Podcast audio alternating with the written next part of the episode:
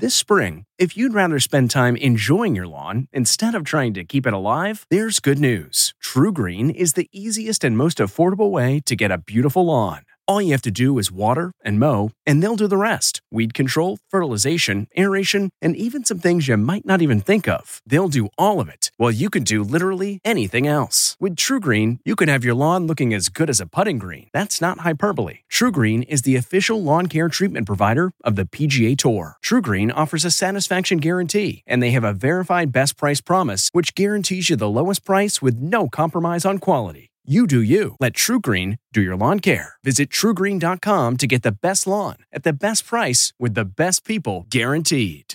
This episode is brought in part to you by Audible, your go to destination for thrilling audio entertainment. Whether you're looking for a hair raising experience to enjoy while you're on the move or eager to dive into sinister and shocking tales, Audible has an exclusive collection of thrillers from best selling authors that will keep you on the edge of your seat like James Patterson's first audio only thriller, The Coldest Case. Experience stories like never before, where every chilling detail is brought to life by captivating sound design. Plus, as an Audible member, choose one title a month to make yours forever. And now, new members can try Audible free for 30 days. Just visit audible.com slash WonderyPod or text WonderyPod to 500 500. That's audible.com slash WonderyPod or text WonderyPod to 500 500. Looking to instantly upgrade your Mother's Day gift from typical to meaningful? Shop Etsy. Get up to 30% off well-crafted and personalized gifts from participating shops until May 12th. This year, embrace your creative side. You know, the side your mom gave you. And shop Etsy for custom jewelry, style pieces, home decor, and extra special items she'll adore. Need something original and affordable for Mother's Day? Etsy has it. Shop until May 12th for up to 30% off gifts for mom. Terms apply.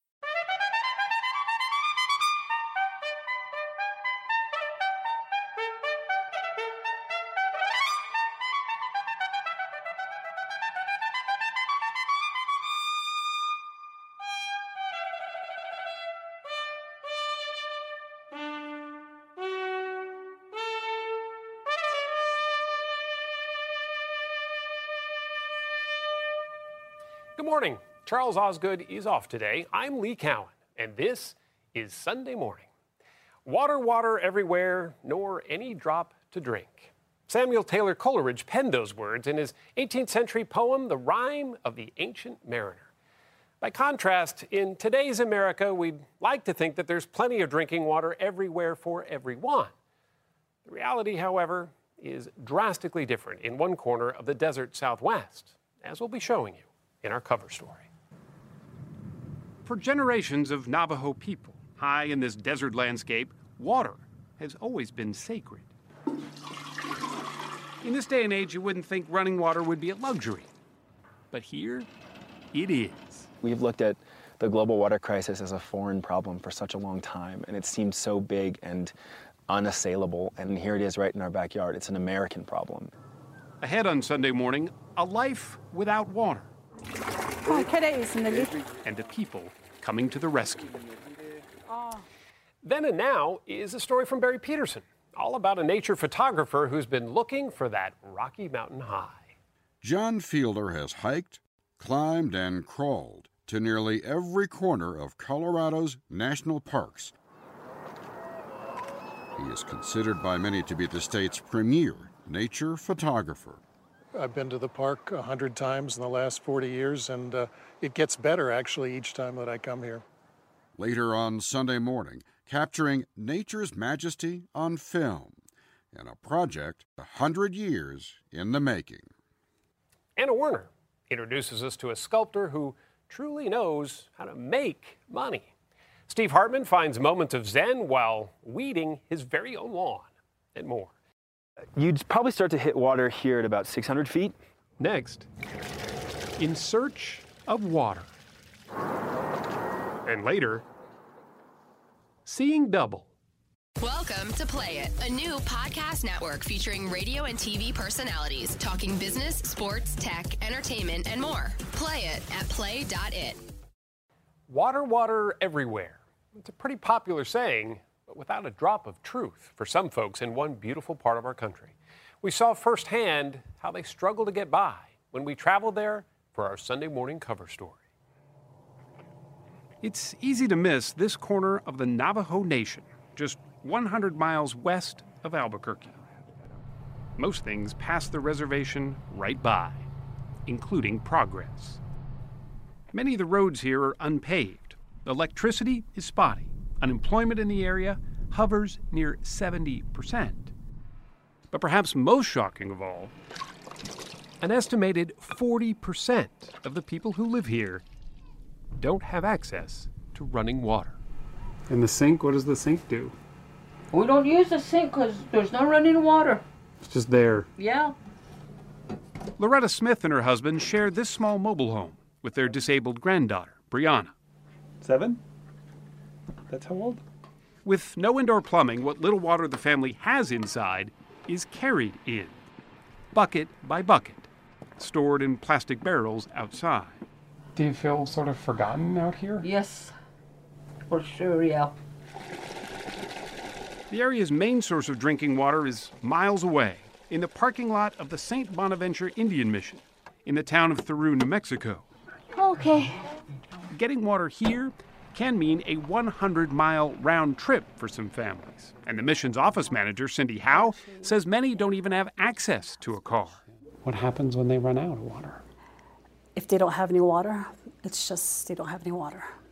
And I just, sometimes I get so frustrated. Why is it? Why can't people get water? And that's where Darlene Arviso comes in. They call her the water lady. Every day, Darlene loads up her big yellow tanker truck and takes to the roads to deliver something most of us take for granted. When I see her coming, like, yes, yes, water. Darlene is Navajo, born and raised right here on the reservation. Pretty much know everybody, right? Mm-hmm. She's used to carrying precious cargo. She's been driving the school bus on the reservation for years. But her water route is a job that she considers almost sacred. Uh, I'm proud of what I'm doing for my people, and I love my job. So, Do you? yes, I do. What do you love about it so much? Like, mm, I go out every day to meet different families. Yeah.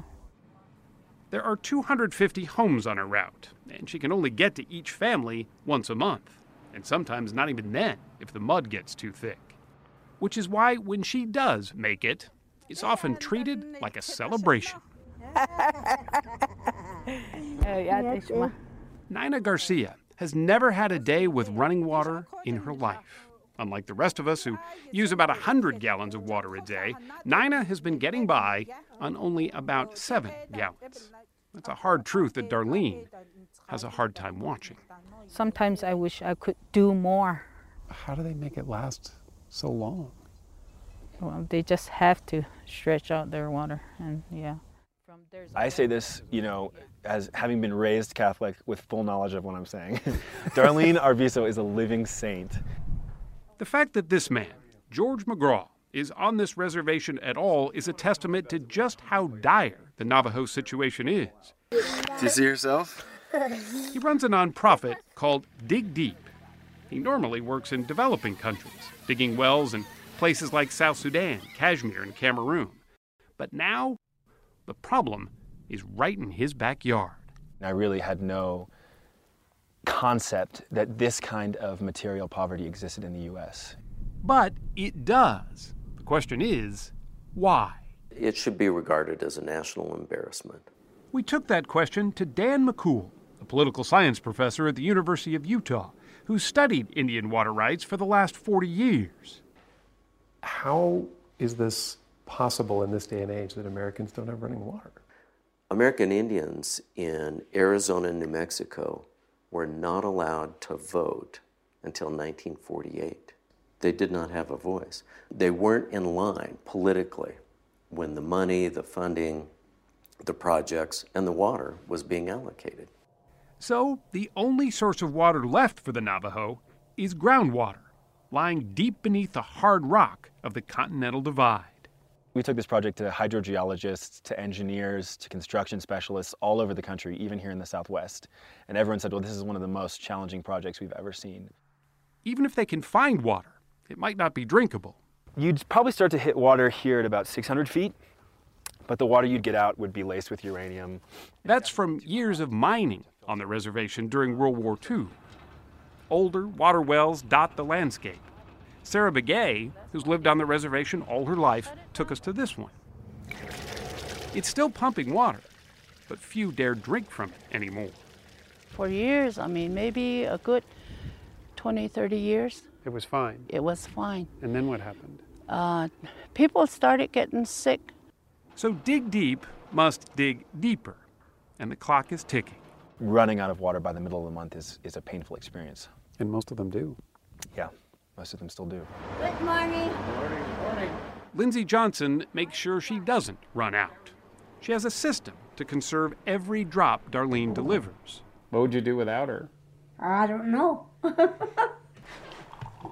Aside from her morning coffee mug, she uses only paper plates and cups, so she doesn't have to wash dishes. Like her fellow Navajos, Lindsay shares her home with as many as eight other people. When it comes to washing hair, two, maybe three of them will all use the same water. Lindsay's 16 year old granddaughter, Yvonne, says almost everyone here finds ways to cope without running water, but few want to talk about it. People don't share their stories. Yeah. I don't either. You don't tell them. Um, Because why? mm, it's like, it's kind of embarrassing. It's just hard. So who's to blame for this? The counties and the states say, oh, it's the federal responsibility, and the feds say, well, we're broke, it's the states and the counties' responsibility. It's a lot of finger pointing. Oh, yes, yeah, a lot of passing the buck. And so the Navajo wait. Has Darlene kept you updated on everything going on with the well, the new Yeah. well? George's Dig Deep well is coming along, but it will cost close to $500,000 to complete, and all of it is funded by donations. This works, huh? But even if the well gets up and pumping, Darlene still won't be out of a job. A new well doesn't mean homes will suddenly have new plumbing. What it means is clean water will be more readily accessible, a first step. The next will be building gravity fed storage tanks like these that could be hooked up to faucets inside. But that's several years and probably countless fundraisers away. Things are not simple here. But every time we have even the smallest success in this project, those little moments are so tremendously impactful for me. I think I'm really starting to live for this project. It's it's it's ours. Do you think you'll ever see a day where everyone here has water? I just hope so. I just pray and that they'll have running water. Yeah. A simple wish the Navajo people hope won't just be a drop in an already empty bucket.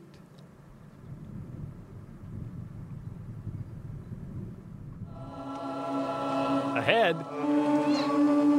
all together now.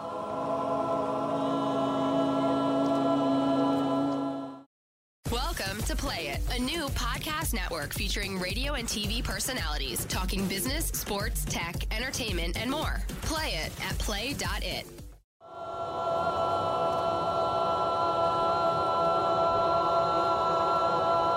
And now a page from our Sunday Morning Almanac, August 16th, 1987. 28 years ago today, a day for worldwide meditation, music, and dance. For that was the day of the so called harmonic convergence. Good afternoon. It was the brainchild of art historian Jose Arguelles, who said the convergence was based on the ancient Mayan calendar and on a relatively rare alignment of the planets. And if we play our cards, our flutes, and our wind chimes right, we could be in for a new age of peace and love. CBS News correspondent David Browning had set the stage for the convergence a few days before, finding enthusiastic volunteers for the ceremonies to come. We have to do something and we have a responsibility to change the consciousness on the planet. One day I just had a calling, an inner guidance, saying that I had to go to Mount Shasta.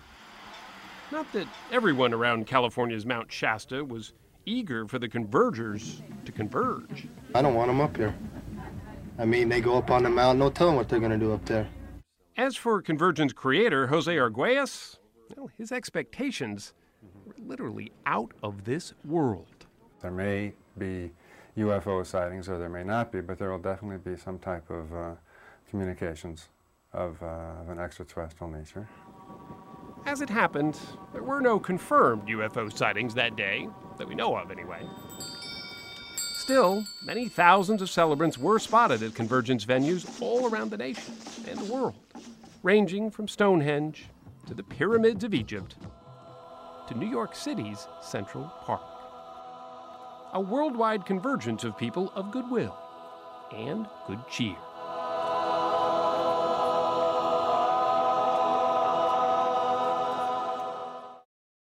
Big Thompson River in the foreground. Mm-hmm. Then uh, and now. Next. Welcome to Play It, a new podcast network featuring radio and TV personalities talking business, sports, tech, entertainment, and more. Play it at play.it.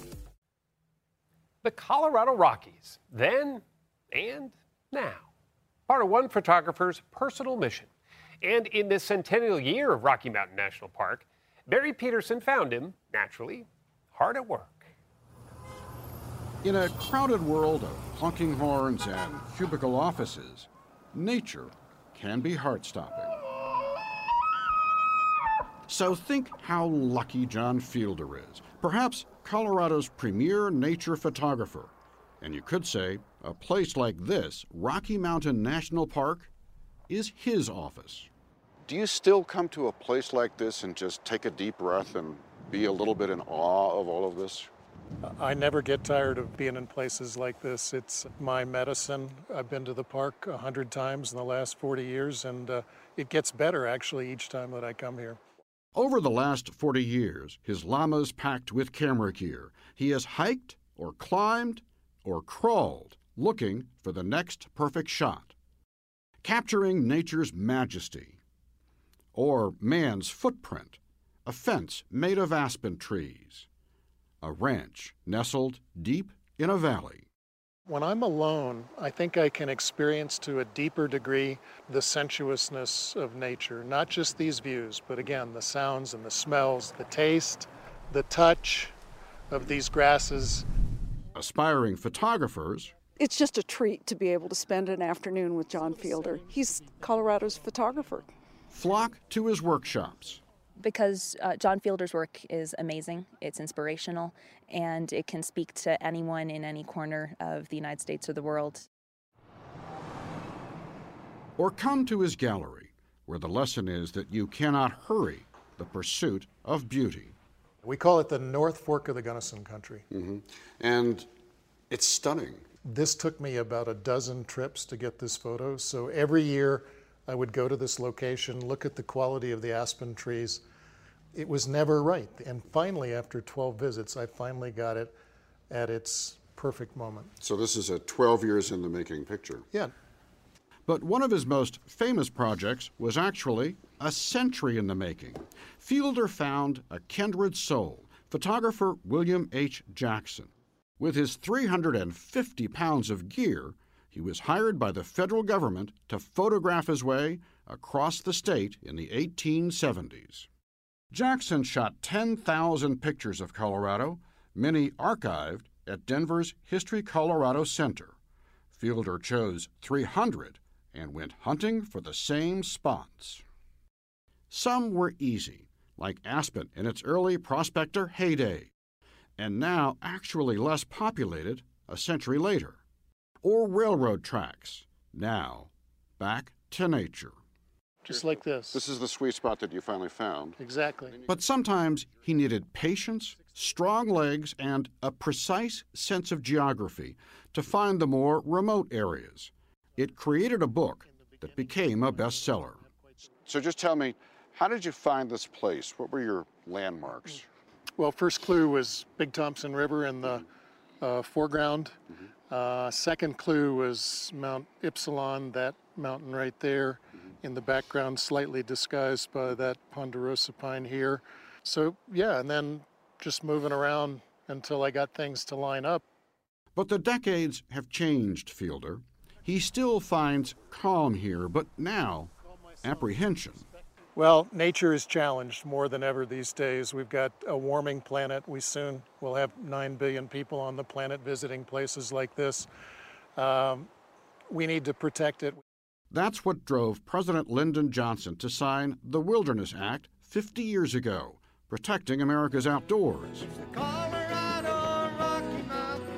To celebrate that anniversary, Fielder hit the road for a year, showing his pictures, selling his books, working up to this night, matching John the photographer with that other Colorado John, John Denver.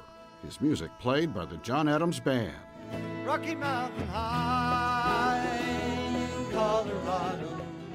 It filled a downtown Denver concert hall, a wonder of nature, with a warning.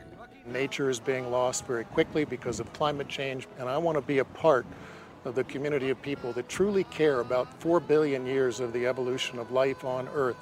And one of the best ways to share with people how special this is and why it needs to be protected forever is through photography.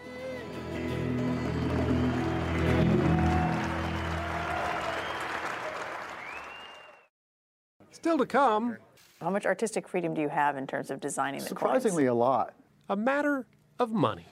Welcome to Play It, a new podcast network featuring radio and TV personalities talking business, sports, tech, entertainment, and more. Play it at play.it. The U.S. Mint has been honoring our nation's first spouses. The latest to get a commemorative gold coin is Mamie Eisenhower. From stamping medals to making money, Mint designers are hard at work, thinking small, as Anna Werner now shows us. In this fast paced world obsessed with earning money and spending it, it's understandable why you might not take a minute to examine your spare change. But if you did, you might find those coins are miniature works of art.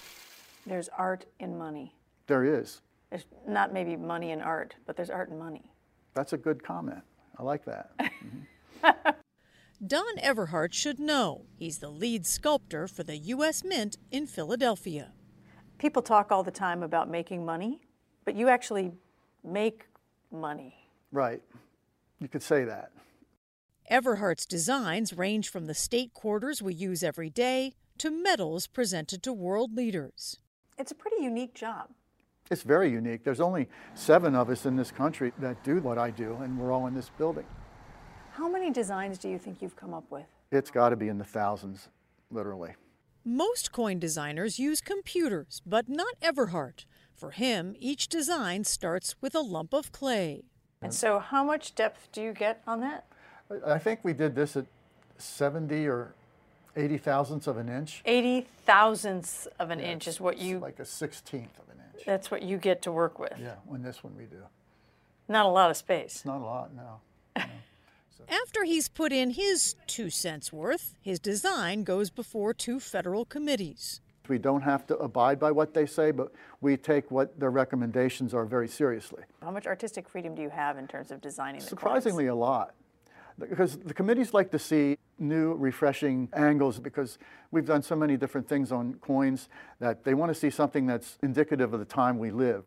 All the way back in 1792, our founding fathers knew their new democracy couldn't be truly independent without its own currency.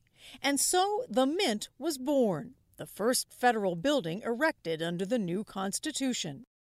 The Mint has perfected its practice since then. One machine uses lasers to trace Everhart's sculptures. It notes every nook and cranny so it can shrink the image down to scale. Next, they make a stamp.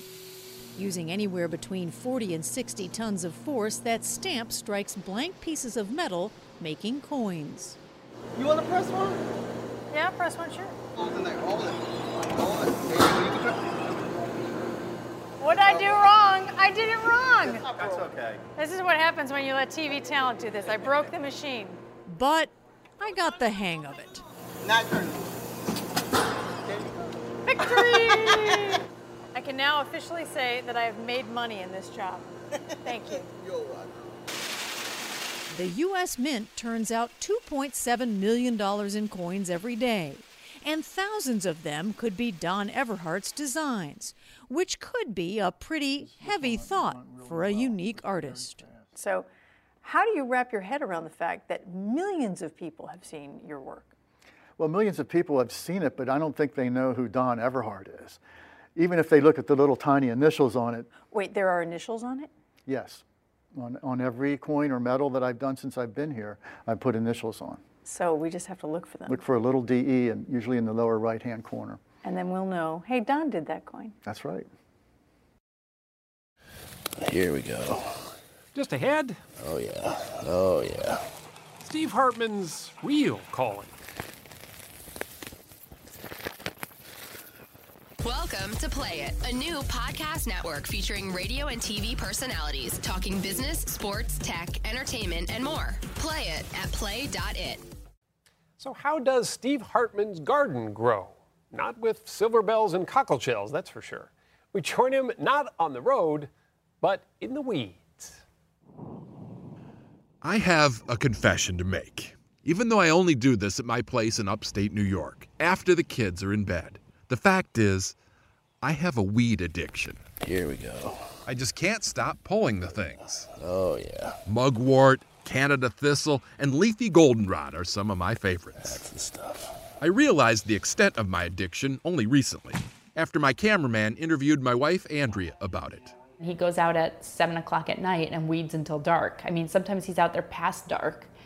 And her point is You know, it's not weeding a garden, it's weeding five acres. Four and a half, technically.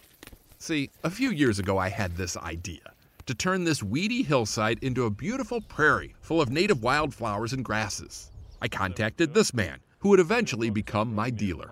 We started with prairie plants. Neil Diboll owns the Prairie Nursery in Westfield, Wisconsin. He got me hooked on weeds through gateway plants like purple coneflower, compass plant, and smooth aster. Uh, we're trying to get you hooked. Yes, my product is highly addictive. it's called Love of Nature. But here's the problem. Before you see those flowers in the magazine, you often need to spend a great deal of time weeding a new prairie meadow. And Neil made no mention of how addicting that can be. I would come out here every night and dread it. And then a switch flipped, and I started coming out here and loving it. Weeding can induce a meditative state. And that is therapy for all of us in this crazy world we live in, when you can just tune everything out and focus on one single minded purpose. Of course, the downside to a laser focus like that is that sometimes the rest of the world becomes a blur. For example, I'm told the prairie actually looks pretty nice now, but honestly, I can't see the flowers through the weeds. I know there are still a lot of them lurking in here, and that's okay. I mean, what else am I going to do at this point? Just give up on the whole project? It would, Andrea? I could live without it. You want your husband back, don't I you? know. I don't know if I could live with how defeated my husband would feel if we gave it up. I thought that was sweet. I'm going to take her to dinner. After the first frost, of course. I'm Lee Cowan. Thanks for joining us this Sunday morning. If you like CBS Sunday Morning with Jane Pauley, you can listen early and ad-free right now by joining Wondery Plus in the Wondery app or on Apple Podcasts. Prime members can listen ad-free on Amazon Music. Before you go, tell us about yourself by filling out a short survey at wondery.com/survey.